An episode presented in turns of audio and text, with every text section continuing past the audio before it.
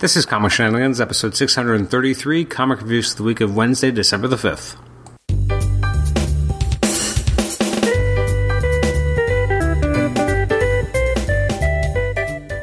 Welcome to the Comic Shenanigans podcast. I'm your host, Adam Chapman. This is episode 633, where I'm looking at some of the releases from the week of Wednesday, December the 5th. Uh, let's jump right in, why don't we? Um, December 5th, a lot of books came out, so a lot of books, unfortunately, I will not have a chance to talk about. Some of those include Adventures of the Super Sons, Deadpool, Deathstroke, Doctor Strange, Doomsday Clock, Green Arrow, Infinity Wars, Infinity Warps, Iron Fist, Justice League, Martian Manhunter, Marvel Knights 20th, Merry X Men Holiday Special, uh, Namor the, Be- the Best Defense, Nightwing, Red Hood Outlaw, Shatterstar, Shazam, Spider Geddon Handbook, Spider Man Deadpool, Star Wars Age of the Republic Qui Gon Jinn, Star Wars The Green Lantern, The Unexpected, Uncanny X Men 4, Venom, West Coast Avengers, Winter Soldier, and X Men The Exterminated. So, with all those already being eliminated, what am I talking about today? Well, I'm glad you asked. Uh, first up, we have Batman number 60. This is by Tom King, artwork by Mikel Janin and Jorge Fornes. Um, I actually really liked Fornes. I actually th- honestly thought that Fornes Fornes was uh, Lee Weeks because I thought there were or not Lee Weeks. What's the who is it? Um, there's just maybe like Mazzucchelli almost like there's a there's a um, when you see the artwork here, like it has a very different flavor than we're used to getting from uh, Janin. And uh, yeah, the more I look at it, it, I think it does feel like kind of a year one vibe that you would have gotten from Mazzucchelli, especially how he makes Batman look. But um, I really thought this was a very interesting follow up to last issue, um, where you have the idea that you know the, Gordon thinks something's maybe wrong with Batman. Batman is going through, get, you know, targeting all these felons that have recently uh, gotten out of Arkham, and he's basically beating the crap out of them and trying to find out what's going on with Bane and asking them like, is Bane running Arkham or not? Everyone's saying no, he's you know just a mess. He's just crying in the corner. Everyone's telling him this. He doesn't believe anyone, and at the same time, you have um, the Penguin and uh, Alfred kind of taking keeping each other company in the in the Batcave. Although obviously within the Penguin's case, he is uh, captured and in, in a in a cage just to make sure he can't do anything uh, untoward or try and escape or hurt Alfred. Um, I thought this was extremely well written, very interesting. Um, you're kind of seeing how Batman's really pushing himself and not believing what he's hearing and, and go kind of going on his own gut instinct. You have Gordon really thinking that you can't trust him anymore, and then he ends up even shattering the uh, the bat the bat signal, which is a, a, big move. And then at the very end, you have leading up to you know who, what is this Flashpoint Batman? The Flashpoint Batman appears to be here. He's you know he's he's in the Batcave. He's ready to fight Bruce. It looks like like that. I'm really excited to see where this is going to go, what this means. Uh, we're going to find out you know why he's with Bane in the first place. So um, this issue was just uh, really interesting and it really ratcheted up the tension and uh, I thought this was really exciting. I'm actually going to give this issue a nine. I thought it was great.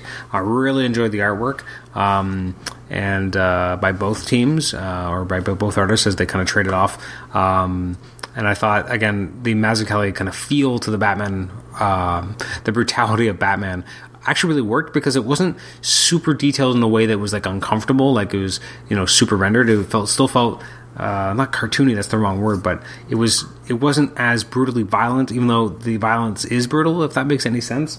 Uh, i find that like comics that were kind of 90s forward whenever violence would happen it was always kind of excessively violent. Like if you look at david finch when he shows uh, brutality or any kind of like uh, violence, like it, feels like you can feel every crunch of every bone. Like it, there's something beautiful and nasty about the way in which he depicts action happening. Whereas you have these older artists, not older artists, but an older kind of feeling to the art that I'm getting from this kind of Mazzucchelli feel of the Batman work, where when he's beating up these people, I'm not feeling every punch in the same way. Like it, I'm not describing it well because I'm not an artist and I can't really speak as well about art, but I gotta tell you what I like, and I definitely really like this issue, so I'm gonna give it a nine.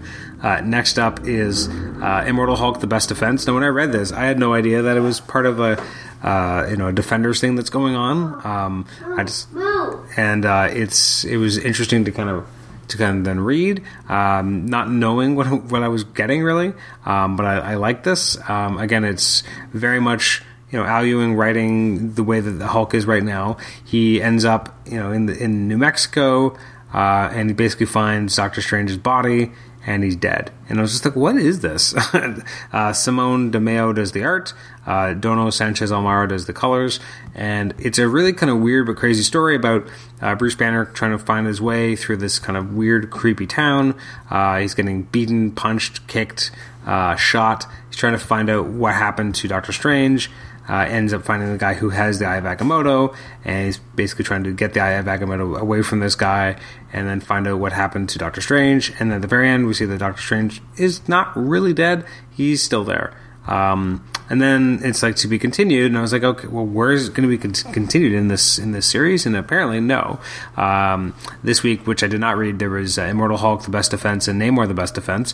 Then next week, we have Doctor Strange, the best defense, and Silver Surfer, the best defense, and then uh, after that, week after, we have Defenders, the best defense. But that wasn't even something I realized that was happening. Um, which is interesting. And even on it, it says the classic defenders are back. Read the first four in any order, then come back for the big finale in the defenders the best defense. So it's kind of like I didn't even realize I was reading part of a crossover event, but um, I liked it. it. was interesting. I'm interested to see how they kind of weave everything together. Uh, I'm going to give it an eight. I was, you know, I, I, I definitely was in, involved and interested, and I thought it was good, and excited to see. Apparently, uh, Joe Bennett is doing uh, the defenders the best defense. Um, so I'm, and it's also written by Al Ewing. So I'm definitely uh, into that. Um, I'm, I'm, into seeing what that looks like.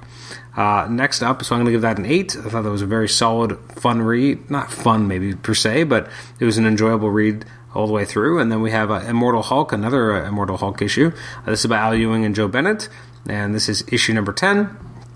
This is all about uh, the Green Door. Uh, Joe Bennett is just really doing amazing artwork here. Um, it is a horror comic because Joe Bennett is able to so completely capture a freaky, weird new version of the Hulk in terms of how he's illustrated.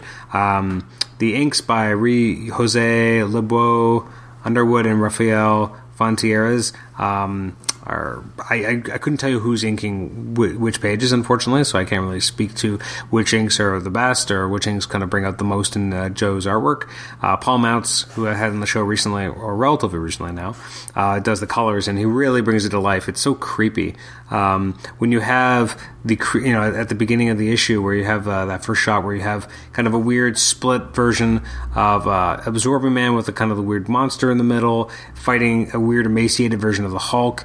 Uh, it's so weird and creepy, but there's and there's so much going on here because you have like the sharpshooter trying to figure out, you know, do we do we shoot at the Hulk? We have Langkowski and his crew uh, trying to find the Hulk too.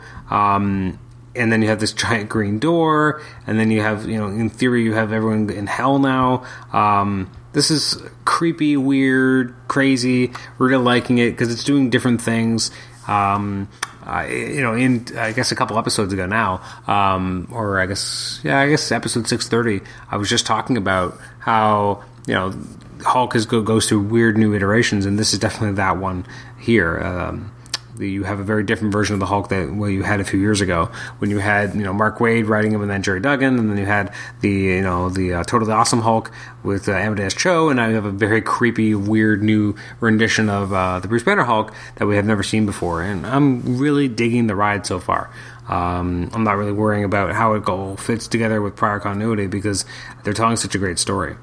Uh, next up, we have Killmonger number one. This is written by Bryan Hill. Uh, artwork by Juan Ferreira. Uh, and I should say, it even says on here, this is the story of what happened between when uh, was taken from Wakanda and when Eric Killmonger returned to take it. Um, so it's it's a very intriguing story. Um, you have a young Killmonger dealing with his own kind of memories and feelings of how he came to leave Wakanda and how he was kind of raised, him realizing how smart he is, but not necessarily just wanting to be smart, but wanting him to have revenge on Claw, how that ends up bringing him in contact with uh, this mercenary team that's working for the Kingpin. Um, this is really cool, and to see how he you know able, is able to survive and potentially become a part of that crew with them, and who this man really is underneath all that. I thought this was an extremely well done book. Um, the art was really thrilling and, and, it was different. It wasn't what you. It wasn't your most kind of. It wasn't a basic art by any means. It was different. Um, there was a different energy to it, a different vibe. Um, the storytelling feels like it's taking its time too to really further develop the character and really make him uh, not necessarily sympathetic, but you really understand his motivations. And it's a really good character study. I'm going to give it a eight and a half. Uh, I thought this was great um, worth every second. So I mean, you should definitely pick up this book. It was great. Next up is Moon Girl and Devil Dinosaur, uh, written by Brandon Montclare, artwork by Natasha uh, Bustos. Um, and this was this was fun and interesting. It's all about you know dreaming and having you know being stuck in your dreams, uh, this dream of the future, uh, being stuck in a dream, and then this thing from from the dream world coming into the real life. Um, this is really interesting kind of development for the beginning of a new storyline. Excited where we go from here. I love the um, uh, what it says the next issue. Uh, we have a crazy shot of Lunella flying on top of um, Devil Dinosaur with like a unicorn. Uh, horn and next to Doctor Strange flying next to him in that cool kind of rendition of his costume that he has right now in the Mark Waid run. So this is just remains such a a, a real blessing of a book. It's just it's a nice fun book. I feel like anyone could read Moon Girl and Devil Dinosaur, and um, it's, it's, all ages, but that shouldn't be a bad thing. Uh, it just should mean it's more it's accessible to anybody. Um, it's got a fun protagonist. Uh, the vibe never takes itself too seriously, which I really appreciate because there's more than enough comics that take themselves too seriously, uh, and some of them earn it and some of them don't. And then this is just kind of more having an unabashed fun, and uh, I'm going to give it an eight. Uh, looking forward just for a moment at books that come out next week because that's everything I read this week. Uh, on the 12th of December, some of the highlights include Go Go Power Rangers number 15. Um, we got the second printing of Firefly number 1 from uh, Boom. Uh, we also have Mighty Morphin Power Rangers 31, second printing, part of Shattered Grid. You have the Planet of the Apes Simian Age number 1. Uh, over at Dark Horse, you have, uh, let's see, Yep, Mystery Science Theater 3000, number three. Uh, you have Quantum Age from the World of Black Hammer, number five. Uh, over at DC, you have The Animal Man by Grant Morrison, hardcover book one, uh, 30th anniversary deluxe edition. That is a mouthful. Uh, Aquaman, volume six, uh, trade paperback, Kingslayer. Got Batman the Dam, number two. Batman Who Laughs, number one.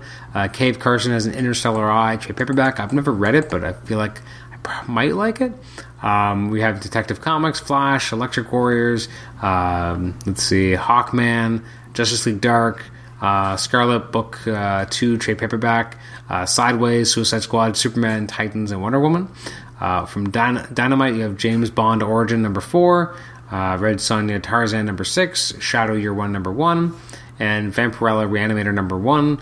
Uh, from IDW, you got the Black Crown Omnibus Volume 1, Disney Comics and Stories number 2, DuckTales number 15, uh, you got Mickey and Donald Christmas Parade number four. I didn't realize that was coming out. Got to make sure I buy that uh, for my son because I'm pretty sure I have the first three Christmas parades. Uh, from Image Comics, you have new issues of Cemetery Beach, Hit Girl. Uh, let's see, Hey Hey Kids Comics, Magic Order, uh, Outer Darkness, Redlands, Rose, Sleepless, um, Skyward, Spawn Kills Everyone 2. Uh, and then at Marvel, you have new issues of Amazing Spider-Man. You got the uh, last, I guess, trade paperback, I believe, of the Dan Slott run uh, worldwide. So that's volume nine. Uh, sorry, worldwide volume nine, I should say. Uh, new issue of Avengers. Um, let's see what else we got. New issue of Black Order, Black Panther, Cable trade paperback volume two, Last Hope, Defenders, Doctor Strange uh, Defender Silver Surfer. Uh, got Fantastic Four Wedding Special number one. I got Miles Morales Spider Man number one, launching just in time for the movie to come out two days later. Uh, Mr. and Mrs. X, uh, Peter Parker Spider Man number 313 is part of Spider Geddon. Uh, Spider Force number three, Spider Girls number three, uh, Spider Man Demolition Days Digest. I'm not even sure what that is. Uh, we got the, let's see, True Believers, Fantastic Four. Uh, you got Dragon Man number one, and then you have another one for Molecule Man, another one for Super Skrull. Got Typhoid Fever, Iron Fist. I have not enjoyed the storyline thus far. I think that there's only been two, the Spider Man and the X Men ones. A new issue of Uncanny X Men. I really got to get caught up. You got the X Men Gambit Complete Collection Volume 2, and you have X23 and X Men Red. So, so a lot of stuff uh, coming up, as well as Animosity Evolution number 9 from Aftershock Comics. So thanks for listening to this episode, and uh, you can email me at comicshenanigans at gmail.com, like the show on Facebook, rate and review us on iTunes, subscribe to us on iTunes, and also listen to us on Stitcher. Thanks again for listening, and we'll catch you next time. Bye bye.